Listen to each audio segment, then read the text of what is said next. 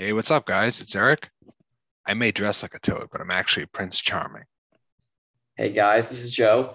If you keep going over the past, you're going to end up with a thousand pasts, no future.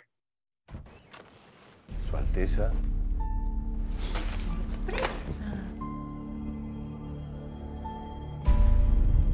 Yo quiero escribir sobre la causa de Morales. ¿Y qué sabes de escribir novelas vos?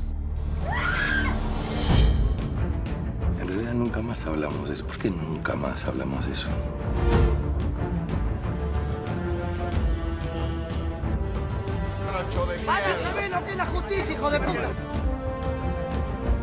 Mi vida entera fue mirar para adelante. Atrás no es mi jurisdicción. Me declaro incompetente.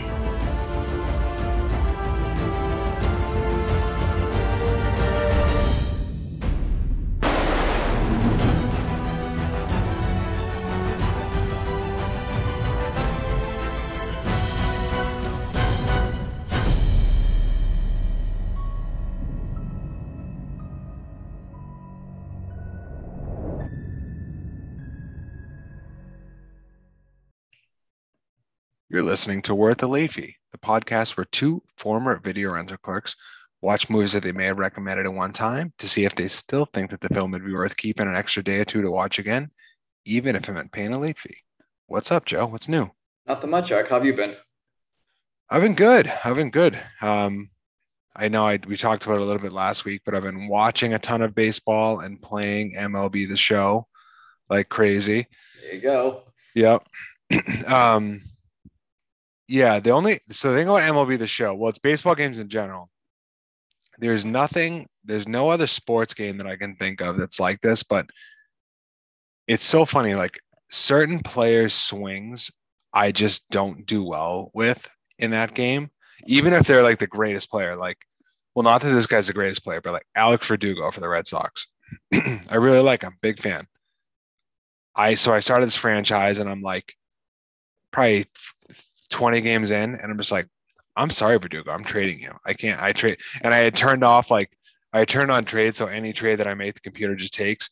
So I traded him for like a comparable player that has a better, a better swing or a swing that works better for me. So yeah. Have you been um watching um the Red Sox at all? I think they just got their, Oh, I've been they just got watching. their win today, right? They did. They, they almost blew it. Yeah. but they, yeah, I was, I had a, uh, I turned it on and they were up nine to two. And then I like did a couple things and I came back and it was like nine to six with the bases loaded. And I'm like, what the hell? And they, but they ended up, they ended up pulling it off. But Yeah. yeah, watching a ton of baseball. That's probably what I've been watching the most. I also rewatched uh, Four Brothers the other day because my dog Iggy was flipping out because of thunder. So I was like hanging out with him and I just put it on TV, put it on the TV to make noise and put on the first movie that I saw. Um, so I rewatched that. Um, It's funny you brought that up because actually Palace watched a trail fat the other day for the first time. She's like, this one looks really good. I'm like, yeah, I mean, I like Four Brothers. Yeah, I mean, I do too. I, it's definitely different than I like. I'll be honest, it's not as good as I because I saw that movie. I was like 19 or something when that came out, or 18. So it was like prime. It was aimed at me. You know what I mean? It wasn't as good as I remembered, but there are still good things about it, funny parts and everything like that. So yeah, that was fun. And then also more of the same. Snowfall, The Wonder Years. So yeah, you uh, you excited for? I don't know. We're, I don't want to talk too much about sports, but you excited for the uh, Celtics playoffs? You gonna watch any of it at all? I've actually been watching a lot of Celtics too. Like oh, good. Yeah, cool. a lot for me. Like I still have no this this team's still like strangers to me because I, I haven't watched them for a while. But yeah, they're they're fun to watch and I've been enjoying it and, and I, I've been enjoying just being a casual fan. So yeah, I'll watch I'm not gonna like watch every game and everything, but yeah, I'll watch it. Cool. Yeah. What about you? Anything good? I uh I saw ambulance in theaters. so with uh Paul, my brother, that was pretty good actually. Like I had I had a fun time with that film. And it's as of right now, Michael Bay's highest rated film he's done review wise. So Really? and, uh, yeah, and I didn't know this either going into it. I, I until the credits roll at the end. Chris Fedak is a screenwriter for that movie who co-created Chuck, which I've been talking about for a little while here. So that was a little surprise seeing him as a screenwriter. But yeah, I liked it. I talked last week about The Guilty, right? Oh, I can't remember now, Eric. Actually, you know what? In case you Okay. haven't, because I'll be I'll be I'll be real quick. So I watched The Guilty on Netflix um last week or the week before. If you want Jake Gyllenhaal's like very good at Oh yes, okay, yeah. but if you want to get super depressed, watch The Guilty. It is the most just crushing movie ever. But sorry, go ahead. No, no, I was gonna said- say that's I do. You did bring that up last because I remember you brought Okay. Jake Gyllenhaal, and that was I remember you being that that was a selling point where it's like going to it and not in a sad mood. going to it while you're already happy, Yeah. so you don't get more discouraged. Yes, it's bad. I mean, it's good. Like he's good, but it the depression is real. Yeah, he was. I mean, he was. He's one of those actors where he can play any role. Like he can play the creep really well. He can play you know the guy, the guy you root for really well. He's super talented, Jake Gyllenhaal. He was on SNL uh, this past weekend. I think it Yeah. was. He was great too. He was. He's He a really cool. He really- gave a really cool uh, this uh, talk on uh, method actors. You see, do you see that? His uh, I don't know so the whole thing right now with like on SNL. I don't know if it was on SNL. I just happened to read about it. I don't, it came out. I read about the article after SNL Okay. came out, so I'm not sure if it was tied together. But the whole like debate right now with like people what their thoughts are on method actors. We've had Mads Mikkelsen come out and talk about it. Um, Samuel L. Jackson. But yeah, it's funny how these this is one time praise, which I never really liked the idea of method acting to begin with, but it was like really it was praise at one point. But now everyone's like, okay, like it's a bunch of bullshit. Like just a way for people to act like assholes on set for the Yeah. most part. Yeah. You have to be that's something where if you do that, you better turn in like you better win an Academy Award. right. You know what I mean? 'Cause- Jared, Jared Leto recently, the news came out of him with uh, um, Morbius. I guess he was like in character, so he had crutches. So every time he had to go to the bathroom, he would take like 45 minutes to get to the bathroom and back on crutches. Everyone's like, okay, like this is ridiculous at this point. Yeah, he seems like an unusually normal dude. Um, for cons- like considering how famous he is, like obviously he's a good looking dude. He like yeah, so it's refreshing when someone's like that successful and that famous and has kind of every reason to be full of themselves and they're not. Uh, Jake Gyllenhaal's super cool and all the others. So, but uh, I saw I watched Ambulance, liked it, and I uh, been going through the Fantastic Beasts movies with Pal because we're seeing a new one tomorrow night. So the Harry Potter prequels. I'm not sure if you've seen any of those, but they're good. I mean, they're fun. That's the first one's really good. Second one kind of took a dip in quality, and the third one now is I guess better than the second review wise so far, or reviews. But I'm excited for it. I love the Harry Potter universe. So Nice.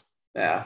And then obviously the OC. We're still watching that, going through that. So it's been good. And Pow hasn't killed you yet. That's good. No, she's actually she actually likes it so far. And it's funny because like I love the OC, as you know, but I can see people going into it now in 2022, having some like the arcs being a little outdated. So it's funny seeing like a first set of eyes watching it and still liking it, thank you, because some of the lines are kind of like, okay, what the hell is going on? Like this is a little this is a little out there for sure. Yeah. Yeah, no, definitely.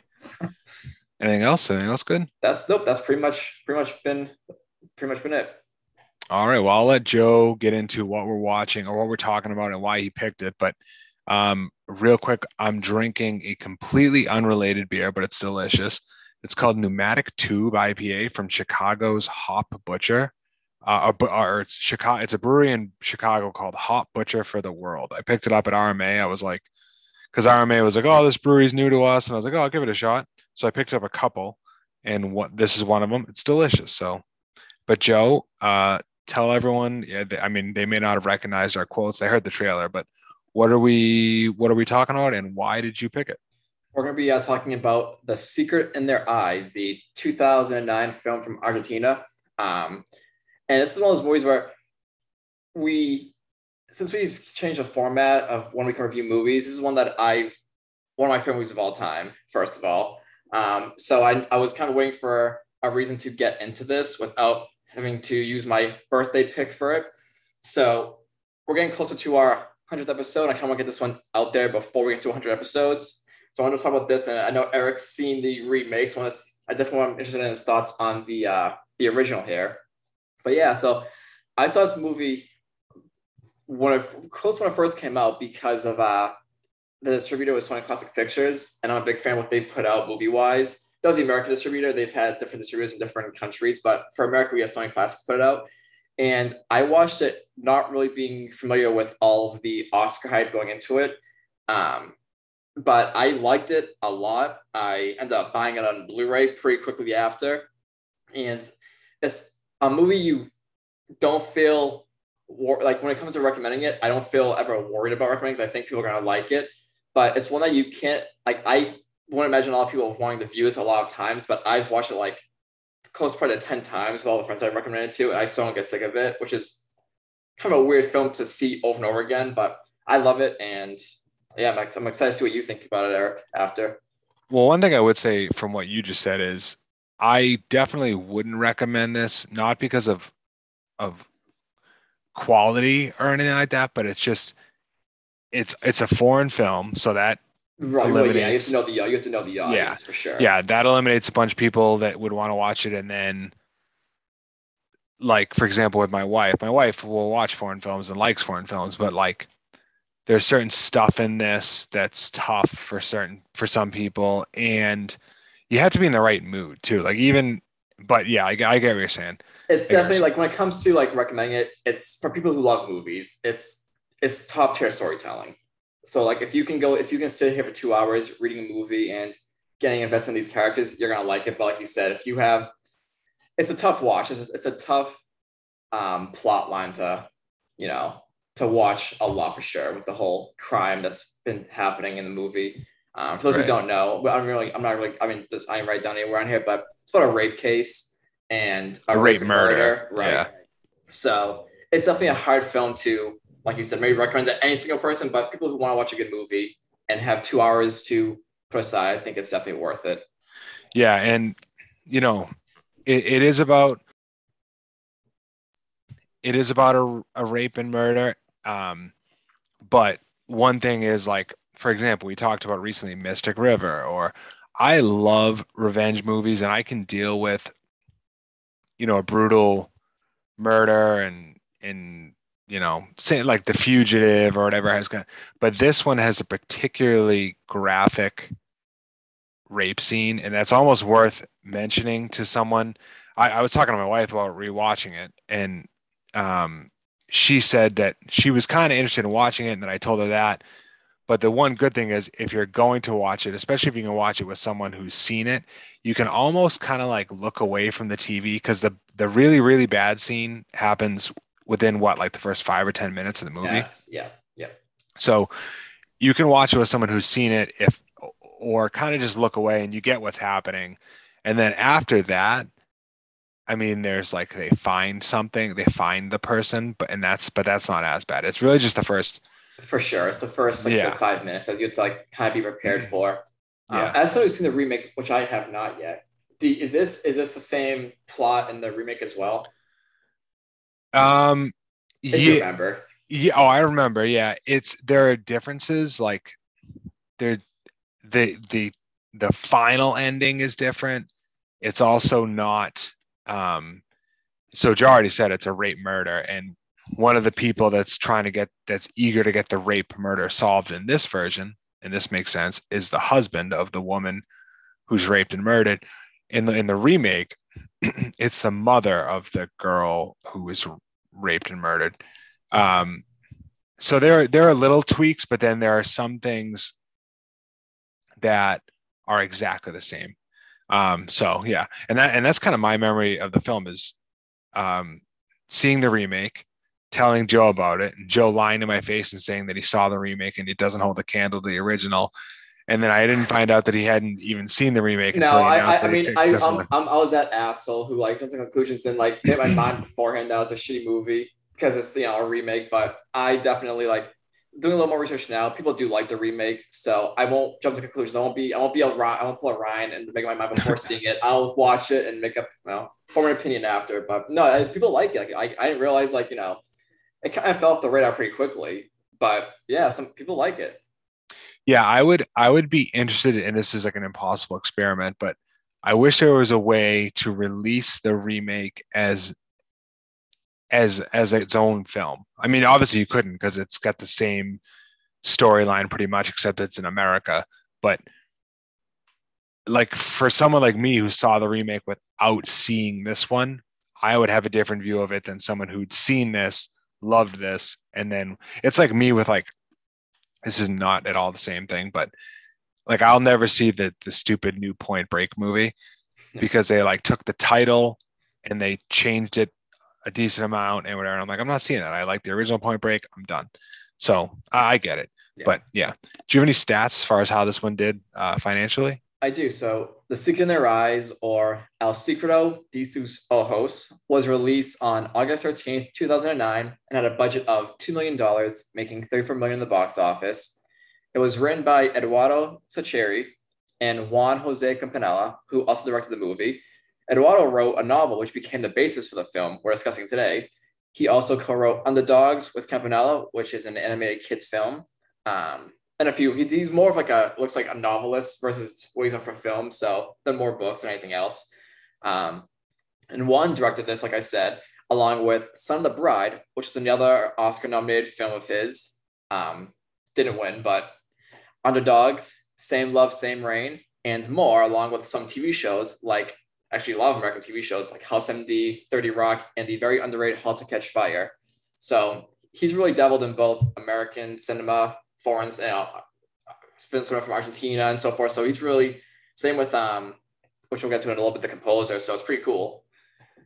Nice, nice. So critically, this one is about as high as is one of the higher movies that we've talked about. It's an 8.2 out of 10 on IMDb and 89% on Rotten Tomatoes.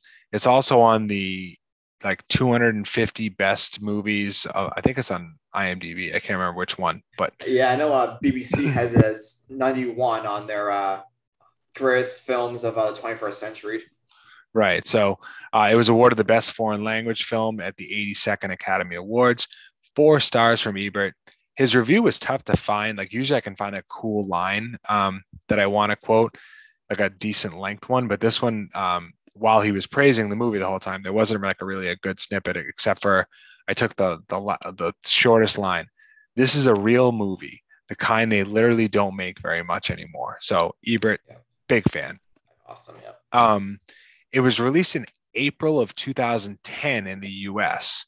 Um, so that's what I took for mo- like other movies going on and headlines. So other movies that came out in April of 2010 in the U.S. Clash of the Titans, Soul Kitchen, uh, Why Did I Get Married? To or why? Yeah, Why Did I Get Married? Date Night, Death at a Funeral, Kick Ass, uh, Oceans, The Backup Plan, The Losers, and A Nightmare on Elm Street. And then outside of film, Kobe Bryant signs a three-year deal with uh, with the Lakers worth $87 million. And then Sam Bradford was taken first overall by the St. Louis Rams. There wasn't a lot of non-sports related news that wasn't depressing. So focus on those.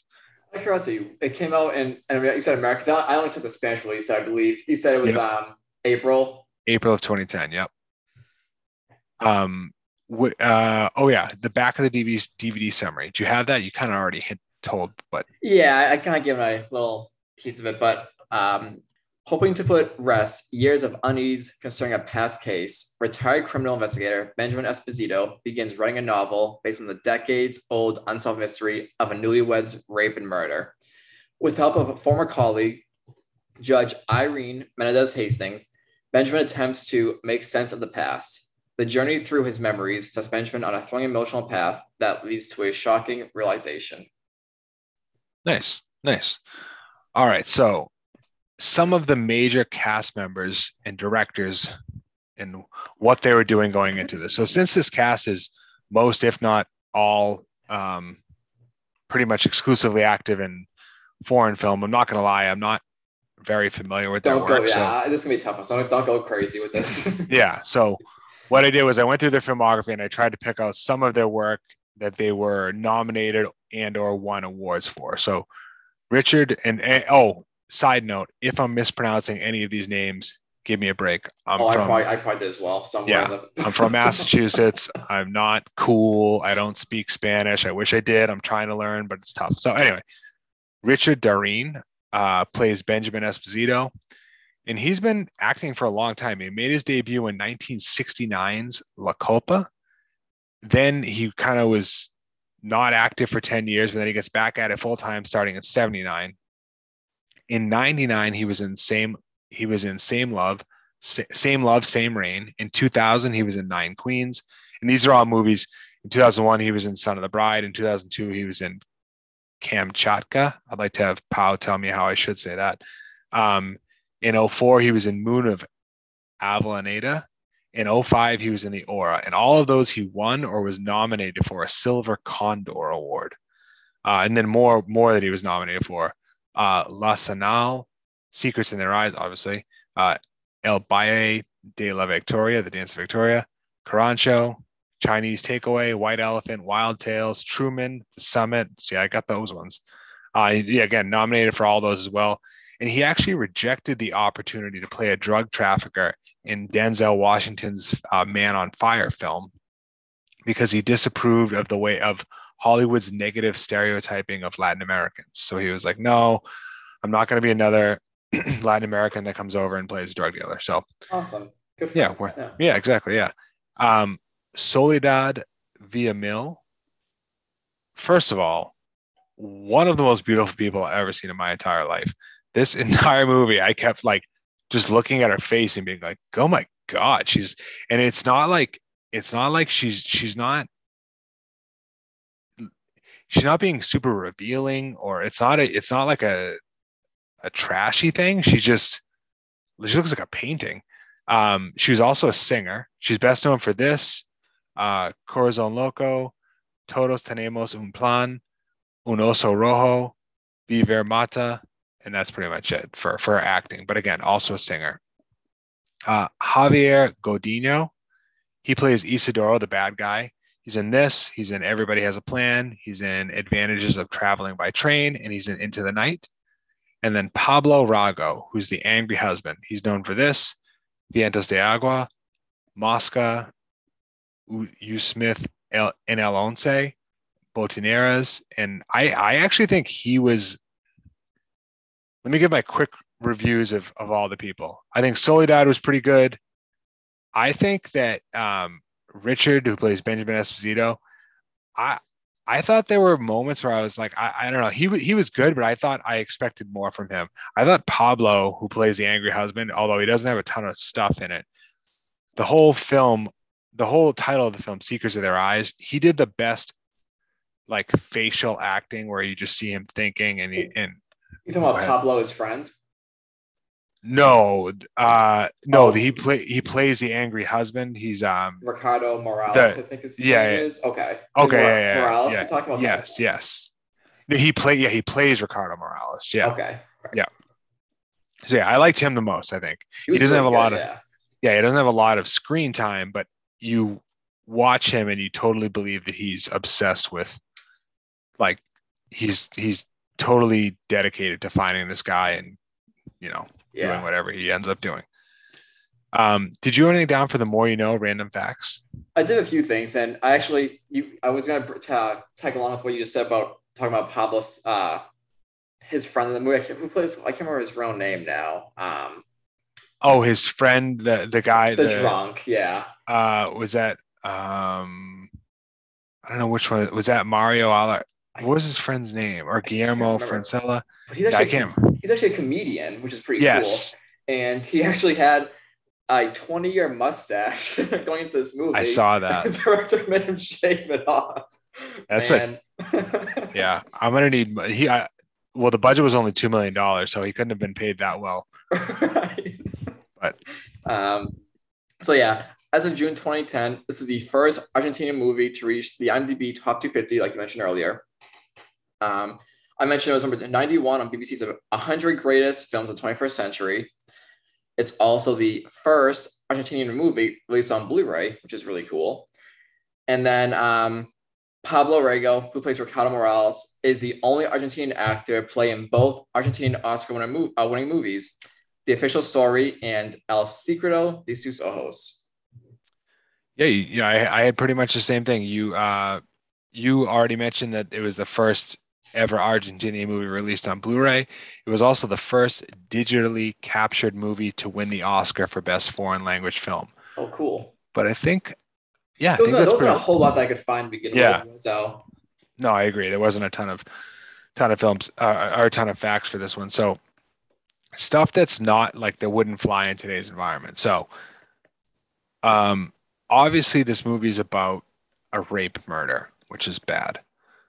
That, but that's the crime that's kind of supposed to be bad. Like I said, the the rape scene was a little much for me, but a I don't know if things are different in other countries. There's maybe they have, or b they maybe they're just trying to shock you into like make you mad and whatever which which if that's what they're going for it worked Yeah, thankfully, like I don't want to think about like they didn't drag it on. Like it was right in the beginning of the movie. Like Yeah. you know, like that, like they give you the worst part right at the beginning. Right. The the one thing that i thought was funny and this again could be a cultural thing it was also this was set in like when was this set? Like it, the, They're using a typewriter, so. Yeah. so i think i think the original crime was like in the 70s but then they're doing flashbacks from the late 90s so but um the funny not funny but it's a rape movie it's a murder movie but the way that um they just talk to women in the office in the 70s like even the main character even esposito he just that guy hits on every woman that walks by him in the office so that with that what i was like that's funny that's you know you That wouldn't- yeah, No, it's not I smooth. Well, No, it's- oh, that- yeah, oh, yeah, yeah. line, though. It's so good. oh to his co yeah, angel yeah pickup line. Yeah. yeah to every he uses the same line in every single woman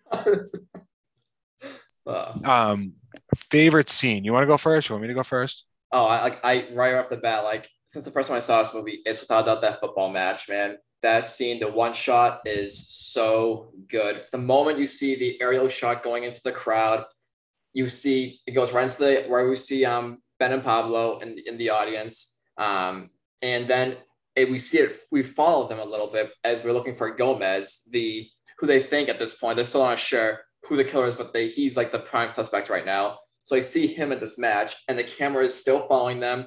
And then I love the shot when we see Gomez in the focus, right up, right up close. then we see Ben and Pablo still walking away. But then we see Ben look back at the corner of his eye, and he sees Gomez.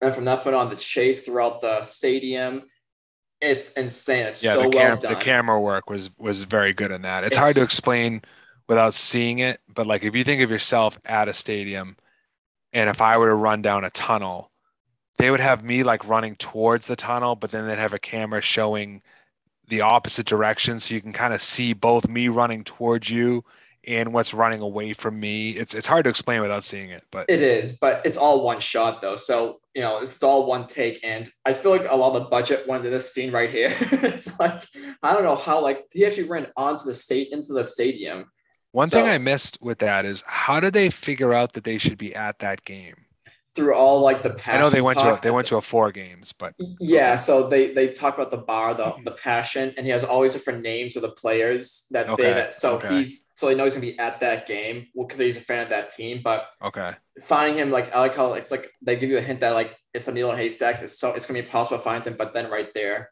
they they Yeah. find him. So it's obviously it's a it's a miracle, but you have to kind of go into that, you know. Um, but I love that I love that whole scene. It's my favorite scene in the movie. In the movie, but I also love the subtle like the title is The Secret in Their Eyes. And a fun fact that I didn't touch upon is apparently the director didn't like how the American title was there. Um, what because sus means it can be either one, the fe- female or male. Yep. Um, but I love how constantly they mentioned the movie a few times, the eyes speak. I love how the eyes say so much, specifically when it comes to Benjamin and Irene. I love how every time, like even just like the pauses, like them looking into each other's eyes, it's just super powerful. I, I just love it. It's little things like One that. This thing- movie's super good.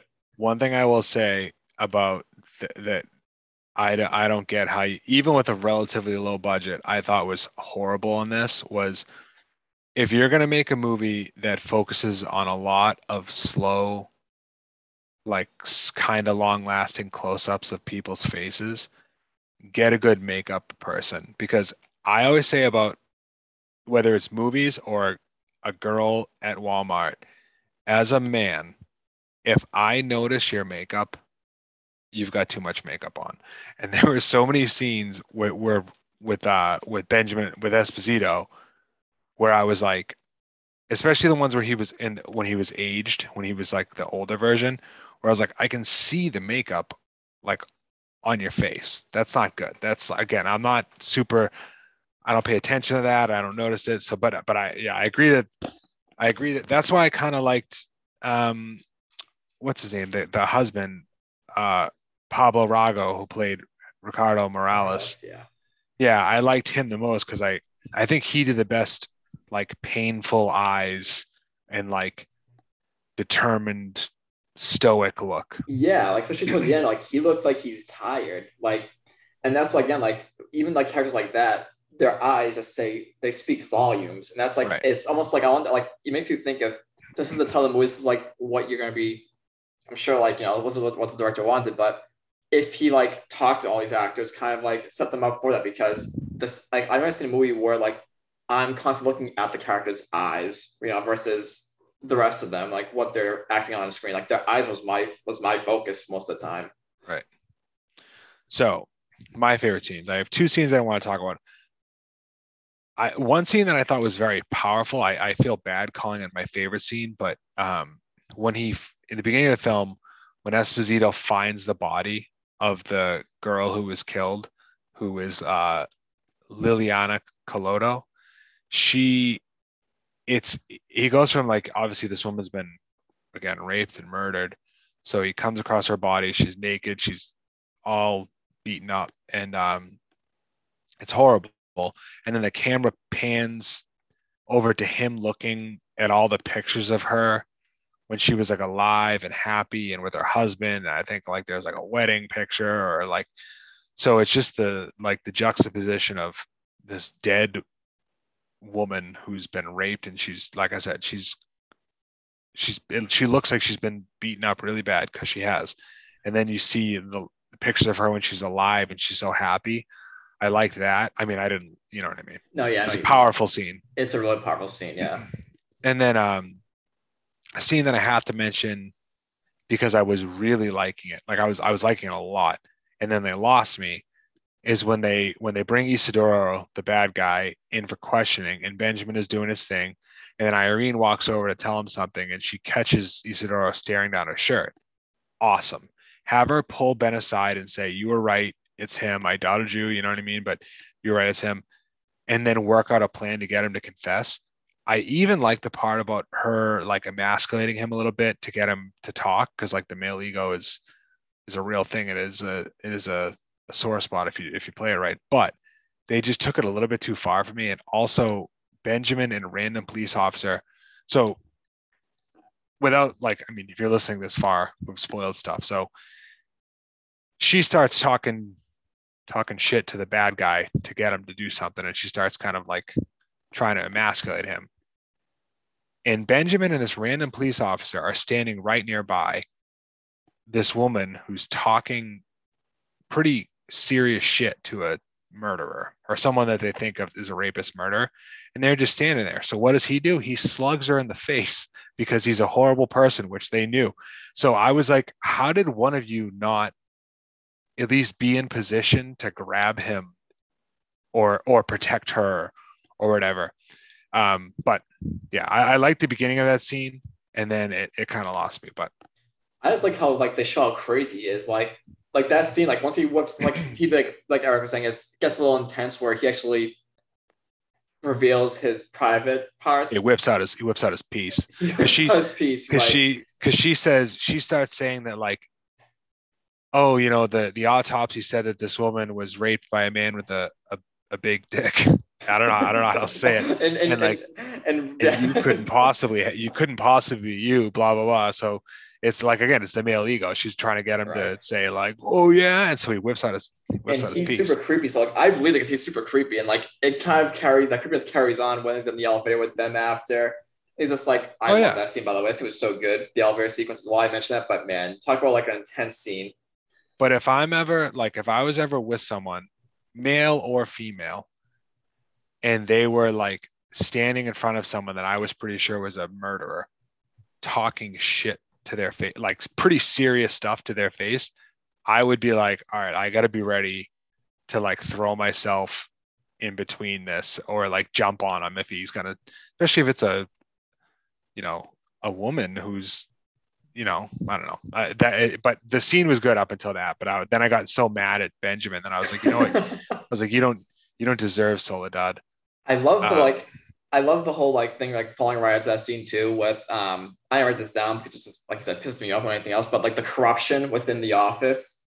So like moments later they let this guy go because of re- dumb reasons, but the fact that it's that simple, it like it shows like how corrupt the behind the scenes stuff is. So like in Argentina specifically is wicked bad from what I've heard. Well, so it's like It is, yeah, it is, and I think that there's another. I think that people in Argentina would like this movie even more than you do, because I believe this also takes place during a particularly crooked part of Argentina's history. I don't know that for sure, but I read that, and so I think it's kind of like it's kind of there's another layer to it if you're familiar with Argentina, more familiar than we are.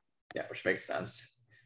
So soundtrack, you're on. I got nothing to say because I have no idea. I have a whole lot for this, but I loved it. It was simple, at the same time impactful. Um, with what's happening on screen, specifically, like I said before, involving the connection between Ben and Irene. They would have like, like this little melody, piano melody pop up every time, like they're getting a little close or closer. Um, the score is composed by Federico Jusid, if I pronounced that right. Um, and he's been involved with films from all over the world and working with his dad. A lot of his characters really cool and earlier in his career specifically, his first like six films was with his dad. So really cool. Some movies you might be familiar with that he's done are Kidnap with Halle Berry, Exodus, Gods and Kings, and most recently, Life Itself. So he has a really good track record too. Mostly Spanish films, but still Nice. really good. Yeah, really good piano playing. Nice. All right. So, if you could change one thing, so I have two things that I want to talk about. First is the sexual tension between Irene and Benjamin. At the beginning, I totally got it. I was like, attraction kind of just happens. Sometimes no one says anything or acts on it or, you know, for whatever reason. But at a certain point, Irene is freaking engaged to another man and she's calling out Ben for not doing anything. She's like, she's pretty much saying like, "Why are you being such a little bitch, dude?" Like, uh, whatever. And he's like, "You're engaged, Irene. Like, what do you want me to do? What about your fiance?" And I don't know. Uh, that that bothered me. Maybe it's just because I'm a married man or something. But I was like, "What the fuck, man?" Like, so that that bothered me. I I honestly, their whole. I liked the murder trying to solve the murder thing better than I liked the sub, or maybe that's the main plot. Maybe the romance thing is the main plot. So that's one. And then two, they set up this whole elaborate story, like you said, about how they can't catch Isidoro because he's kind of got connections. Okay, fine. But how did they figure out that he was someone that they should focus on to begin with? By flipping through a bunch of pictures where in each photo, he's like standing behind a group of people that are posing for a shot, staring at Liliana, the victim, like a psychopath. First of all, settle down, bro. Like, I mean, I know he turns out to be a rapist murderer, but like, I guess I can accept that someone that's that crazy would do something kind of like that. But for the filmmakers, what about making it one photo and making the staring a little bit less obvious? Like, just being like, like a photo where everyone is together and looking at the camera and then there's just this guy and he's not listed and you're like hey who's that or like it's a weird and weird signing in her yearbook from high school or something like that it was just they went so obvious like if i had someone like that looking through my photos where there was always this random dude staring at me in the background i would i would know to never let that guy into my apartment so that and I will say that they do the exact same thing in the remake, and it bothered me in the remake. So it's not Yeah, I'm not criticizing just this one. That it it I just think that that's See, I kind of, I kind of liked it. I thought it was creepy, and it's easy to miss. Especially like, I like how it's like you have to really be looking at those pictures to see it. But I like how right from the start, right from those pictures, you know, obviously they throw some like little, they try and throw off track a little bit, but for the most part, you know, this is the guy. Like they aren't really like sugarcoated anywhere else. Like you know, pretty early on, like there's not, not gonna be some dumb twist like that's not the killer. It's pretty much him. You right. know, but pretty early on. but but Joe, think of it this way. So Pow's like, oh Joe, let me show you some some uh, pictures of me like when I was in high school or whatever, and she shows you like her at a barbecue, her at like a No, I see what you're saying. If there's like if there's like ten and pictures, in every picture them- there's yeah, this no. one dude. Now wait, no wait, because the thing that they said when they were trying to solve this is that she had to have known the killer because he let her into the the place. Mhm. So if you're if you're her or your pal and you're like, hey, who's this weird dude who's staring at me in all my pictures, and that guy knocks on your door, you don't let him in your like you, No, you I do know, not let him But in. they're they're childhood friends though. That's the thing. Like they were childhood friends. Yeah, so you know who like, you don't be childhood friends with? The guy that's staring at you in every No, picture. I, Like, know, but like you know, they're childhood friends, so it's not totally unbelievable that she would think like you know, give him the benefit of the doubt that he just might be really bad with pictures, I guess. But like they're like if they were just like just meeting like Your a couple years later, your street smarts are I think, I think, non-existent. the, I think the childhood friend thing kind of like could throw anyone off. Like the fact Joe's that they grew the- up together. You're the guy that's like, oh, oh you know what? Let's let's pick up the hitchhiker. He seems like a nice guy. No, no. If I if, if I if I saw my childhood friends hitchhiking, I'd be like, okay, maybe I'll pick this person up. What if what if after your childhood you discovered that in every picture this that kid was staring at you? In, in every picture you had, like in every little league picture, it was like the roster, everyone's staring at the camera, and then you looked over and this kid's just like staring at you. Like I'd be like, that kid's never coming near me again. Well, maybe he's a crush on. Maybe maybe he's a little, little, little crush. Well, then I'd be speak your feelings, man. That's fine, but don't just stare at me. But, but that anyway, if me you could it should ch- bother you.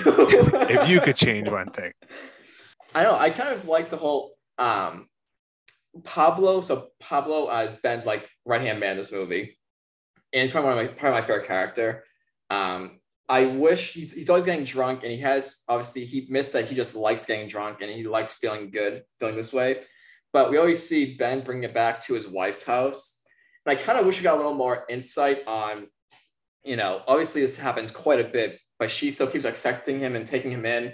I kind of want to see a little more of Pablo's backstory. I know it's already two hours long, so I don't know where they would fit it in, but Pablo's such an interesting character to me, and like he's so loyal, but he also has so many flaws. I wish he was. I wish we saw more of Pablo, whether it was on his own for a little bit, just to see like you know Pablo's side of the story because he's I he have was to so I have to double check, Joe. Is his name Pablo? Um, Pablo Sandoval, I believe, in the movie. Oh, I you're right, I you're don't right, know right. what his real name is though. You're right. You're right. Pablo Sandoval. I remember seeing that somewhere because I was like, oh, Pablo Sandoval. Yeah, I know was, that name. He was so good in the movie. Like, like I said, he was, he was- my favorite part. I wish we had more Pablo story because he had a ton of flaws. Like one scene, he's using these guys in the bar as like, I know, notary, like giving him, get, helping them figure out this mystery. And next, next scene we see him, he's fighting him in the scene because he's drunk. So it's like he's such a flawed character, but he was so he was so good. The actor's name is Guillermo Francella Okay, yeah, or like, he, Francella. he was great, and for a comedian coming into this role, like it was so good. Yeah, he was Um, good. So yeah, I wish we got more of him. And like you said, I like the connection between Ben and Irene, but I wish I think the murder I think the murder was a little more of the focus, but I wish they had a balance more between them because obviously the ending scene was Irene and Ben.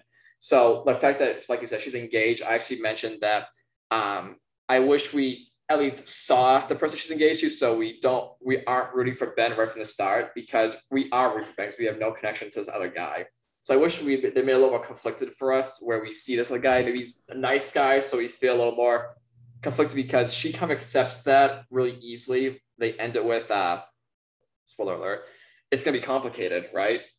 So I wish we I wish we got that complicated, like feeling before it came to that point. Like we saw him, we got a little close to him, maybe didn't really think he was a bad guy, stuff like that. But again, it's already two hours long, so I don't know how much you could add into it without making it a three hour film at this Yeah. point. But just some small things I changed. All right. So if you've listened to the podcast before, you know that this is the part of the pod where we give our scores. We rate uh, movies on a scale of one to five. Would you mind paying a lead fee to keep this movie?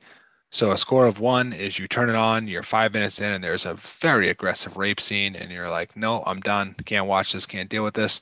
You bring it back to the video store so you don't have to pay a lead fee. All the way up to a score of five, which is you're, you're going to watch it, watch it again, watch it a few more times, try to figure out this relationship and why they're trying to be together or you know a million other plot lines in the story. Maybe even just buy it from the rental store so you don't have to uh, pay a late fee. So this is joe's pick. So i'm going to go first. Again score of one is low score of five is high. So a couple of things. After seeing this i get why so many people are hard on the remake. This is definitely the better movie. Um, and I have to be honest and say that because I saw the remake first, it did rob me of some of the shocking moments that you got the first time you watched it, Joe. So, like a lot of the love that I have, not love's a very strong word, a lot of the things that I liked about the remake were similar, were things that you got from this. Like at the end of the movie, where you find out what's going on, I got that in, in the remake. So, So that's the same. The way it ends is the same in the remake. this does it better. Okay. And I'll, I'll tell, I'll, I'll explain that after in a second. So, Okay. So all that said, I think this is a very, very good movie that is at the same time a little bit overrated. Like I I love revenge stories. I'm all about locking that piece of trash up in a homemade prison. Do your thing. But I I like I said, I don't think that the relationship between Benjamin and Irene ever like found its footing for me. And they kind of spent a lot of the movie talking about it. So that's a little bit of a problem. But it's still a very good movie. Four out of five for me. Um, the thing that I think that this did better, I'll, I'll give both. So I think one thing that I liked more about the remake is that since it's a woman looking for her daughter's killer, and they don't have that whole like relationship thing. They don't have that whole like eh, so that that's better. But this one, what this one did better is spoiler alert. You know what? No, I'm not going to tell you. There's a little difference in the ending that this one does better. That's what I'll say. But the ending's pretty much the same. Okay. So, Joe, you're. I think I know you're going to give this, but Yeah, this is one of my favorite movies. I know it's like a really weird movie to pick as a favorite, but I don't know what it is. Like when I was going to school for screenwriting, this is a movie that always comes back in my head when it comes to storytelling. So I'm really close to this movie, especially when it comes to following beats and like characters and subtle themes. And so Eric already knows I'm going to give this. I give it a five. I think it's top tier storytelling. Some things I wish we got more of, but it's already a little over two hours long. So I it'd be even harder to convince people to watch it at that point. But there's no forced twists, I thought. There's no forced scenes or connections. Like it's, it's pretty much like a puzzle where everything just kind of falls in place story wise. It's a movie for people who want to get invested in characters and plot. And I thought the actors are all excellent. Directing is incredible, especially during the football scene, like I said. Um, and when it comes to screenwriting, this was one that I use a lot when I for like uh, um, like a thing to follow along with because it's the act breaks and everything just is so perfect. It's like it's it's it's almost like a work of art when it comes to where everything's broken up into exact time frames. So for the writer side of things, I think it's I think it's no movie's perfect, but I think script wise, it's a damn good looking script, and I just love everything about this movie. So, so one thing that we didn't really talk about a lot is all right. So Esposito was a detective, and now when the when you're seeing the scenes in the in the future or in the present or whatever you want to say, he's he's rewriting this as a novel. And one question that I had is there are some moments where you kind of think that you don't know if he's telling the truth. Like you don't know really what happened. Like when he tells- Pablo's death for the most part, right? They're gonna say, Well, I was going to talk about the scene where when he leaves on the train platform, like he leaves town, and like he, there's like a there was like a discrepancy between how he told it, with her chasing him away on the train, and then they talk about it later, and I was like, like yeah, actually, what's playing right behind you right now, Joe, on your, yeah, yeah, um, and she doesn't seem to remember it that way or something. So I was like, is that really what happened? Or so then that makes you wonder, which is cool. It's another layer to the movie, but it yeah, it makes you wonder like what the truth is. right. And I and I love that too. Like like like you said, like Pablo's death sequence. He's like he sees a picture frame, he's knocked down, but he's like, I don't know, that's what he did. I might just be, I might just be making that up. But he's like, he's like, I'm not, I can't explain because he's writing this novel from memories from Right. what like he's like 30 years ago for the most part. Right. Some of it. So it's like it's